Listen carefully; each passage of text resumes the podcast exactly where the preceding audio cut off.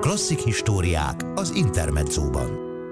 A vonalban Nyári Krisztián, író, irodalomtörténész. Szia Krisztián, szeretettel köszöntelek. Szervusz, és köszöntöm a hallgatókat. Annyi történet van a fejedben, annyiféle aspektusból.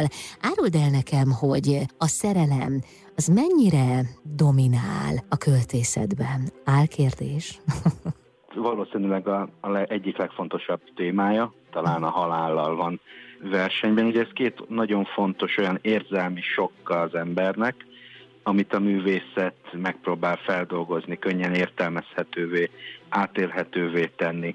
Valahogy úgy működik a költészet, mint a vakcina, hogy legyengített formában találkozunk ugyanazokkal a nagy érzelmi szituációkkal, sok helyzetekkel, amivel aztán a való életben is fogunk, és ha már a költészetből, a versekből ismerjük, akkor akkor hát könnyebben megértjük, vagy legalábbis kevésbé nehezen dolgozzuk föl. És hát két ilyen, ilyen szituáció van, szembenézés a halállal, és a szembenézés a szerelemmel, annak minden részével, a nagy lángoló, fellángoló szerelemmel, és a, az elmúló szerelemmel, vagy a szakítással, vagy a csalódás érzéset. Ugye ezeket az érzelmeket előbb-utóbb megtapasztaljuk életünkben, és a a költészet az arra való, hogy mások érzelmi tapasztalatait megismerve talán egy kicsit könnyebb legyen, vagy legalábbis mondhassuk azt, hogy nem vagyunk egyedül, más is volt már ilyen helyzetben. Ez mindig nagyon sokat segít. És ha egy költő megérint minket, akkor tudunk rezonálni az ő világára, az ő hangulatára. Hát ha a szerelemből indulunk ki, akkor az én fejemben is rögtön megjelenik néhány költő neve, akiket biztos, hogy te is ajánlasz majd a, a műsorba, hiszen annyira erőteljesek az ő versei. Na nézzük, hogy te kit mondasz, és én vajon rágondoltam-e. Radnóti Miklós és Gyarmati Fanni házasságáról, szerelméről biztos, hogy nagyon sokat beszélnek már középiskolában is, és talán ez az egyik ilyen mintaszerű költőszerelem. Ami nem is volt annyira minta, már mint a valóságban. Igen, hát persze ez az a természetes, hogy, uh-huh. hogy egy szerelemben vannak megingások, és talán még inkább mutatja ennek a szerelemnek az erősségét, hogy ez a megingás, ez csak megingás maradt, és utána Radnóti Miklós visszatalált Gyarmati Fannihoz. És persze az ő kapcsolatukhoz hozzátartozik, hogy ez majdnem egy gyere- gyerekszerelemnek indult. Radnóti 17 éves volt, amikor 1926-ban megismertem mindössze 14 éves Gyarmati Fannit, hát ez egy diákszerelem, egyébként ugyanahoz a tanárházas párhoz jártak matematika korepetálásra, és ott ismerkedtek meg egymással, és hát ez valóban egy élethosszig tartó szerelem lett, még akkor is igaz ez, hogyha Radnótinak tragikusan rövid volt a, az élete. És ennek van egy olyan következménye, mint ezeknek a hasonló diák szerelemből, aztán felnőtt szerelembe átcsapó kapcsolatoknak, hogy, hogy nincsen másfajta tapasztalat, és ez ilyenkor mindig különösen, amikor ez már egy tartós kapcsolat, és a nagy lángolások talán már kisebb lángolással alakultak, akkor el szokta bizonytalanítani valamelyik felet. Itt ugye Radnóti Miklóssal történt meg, hogy hat évi házasság után 1941-ben beleszeretett a felesége barátnőjébe, Beck Judit festőművészbe, és volt egy, hát egy másfél éven keresztül tartó párhuzamos kapcsolata, de jellemző a házastársak közötti nagyon szoros viszonyra, hogy ebből egyáltalán nem csinált titkot, hanem elmondta a feleségének, ami persze nagyon nehéz lehetett Gyarmati Fanninak, illetve hát tudjuk is, hiszen azóta már megjelent nem olyan régen Gyarmati Fanni halála után az ő naplója, amiből kiderül, hogy pontosan tudott mindent, és hogy ez azért fájdalmat okozott neki. De ez a kapcsolat egy év után körülbelül véget ért, és a első, aztán később a második munkaszolgálatából Radnóti már a feleségéhez küldte a szerelmes verseket, meg szerelmes leveleket, Mennyire emberivé teszi, esendővé ez a történet az ő Igen, életüket? Hát az ember esendő, és a, és a szerelem az pedig nagyon ritka az, hogy, hogy ugyanazon a, a fokozaton lángol hosszú-hosszú éveken keresztül.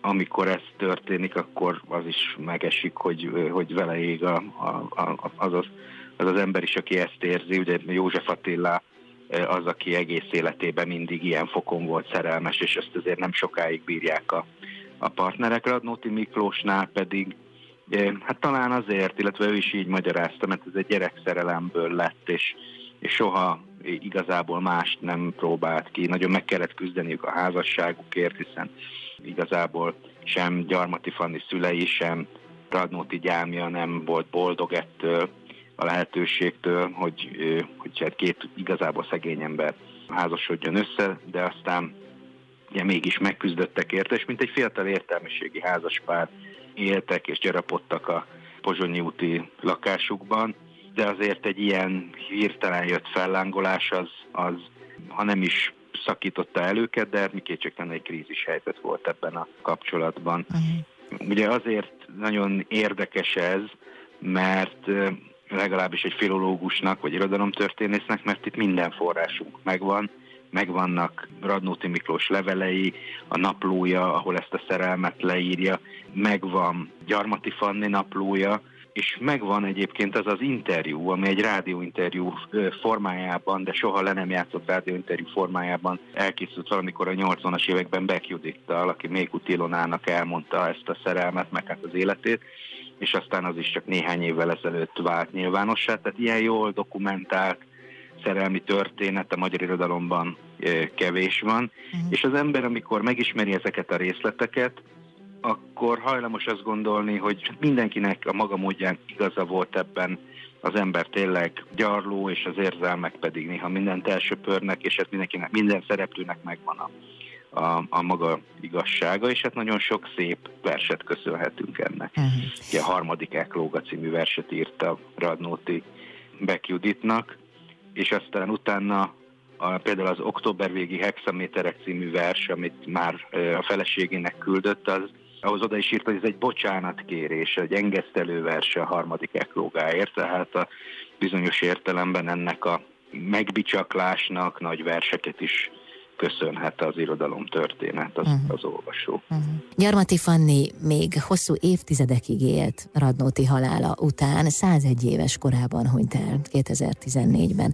Milyen lehetett neki az élet Radnóti halála után? Hogyan élte Hát meg? azt tudnám mondani, hogy egy nagyon nehéz, ugyanakkor méltósággal viselt élet, aminek a központjában Radnóti életművének a, az elismertetése, a gondozása állt.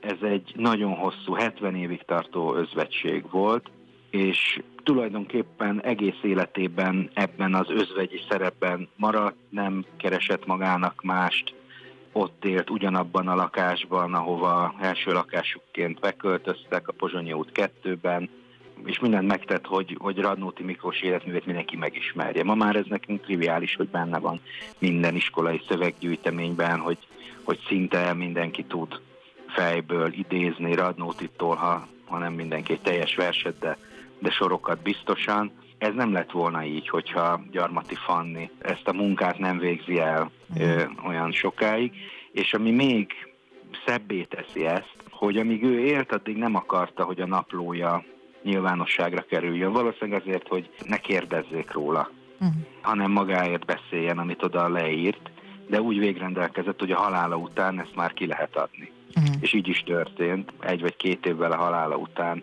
Ferenc Győző gondozásában megjelent ez a napló, és ha úgy is olvashatjuk akár ezeket a napló bejegyzéseket, Radnótiét és Gyarmati Fanniét, mint hogyha egy, egy párhuzamos regényt olvasnánk, így felelgetnek egymásnak ezek a, ezek a sorok, és hát benne van az egész 20. századi magyar történelem tragédiája, és benne van egy nagy szerelemnek a története, ami pont azért igen megérintő, mert nem egy mesebeli szerelem, hanem, hanem hullámvölgyek vannak benne, válságok vannak benne, de mégiscsak mindig visszatalálnak egymáshoz, és olyan szoros a, a két ember kapcsolata, már-már szimbiózisnak is nevezhető, hogy, hogy ennek köszönhetően jutnak át a, ezeken a ezeken a kríziseken, hogy minden, nincs titkuk egymás előtt, hogy mindent megosztanak egymással, és bizonyos értelemben ezt teszi egy, egy hatalmas nagy irodalmi szerelemmé ezt a kapcsolatot. Mm. Krisztián, köszönöm szépen. Én köszönöm. Nyári Krisztián, író, irodalomtörténész volt a vendégem itt az Intermedzóban.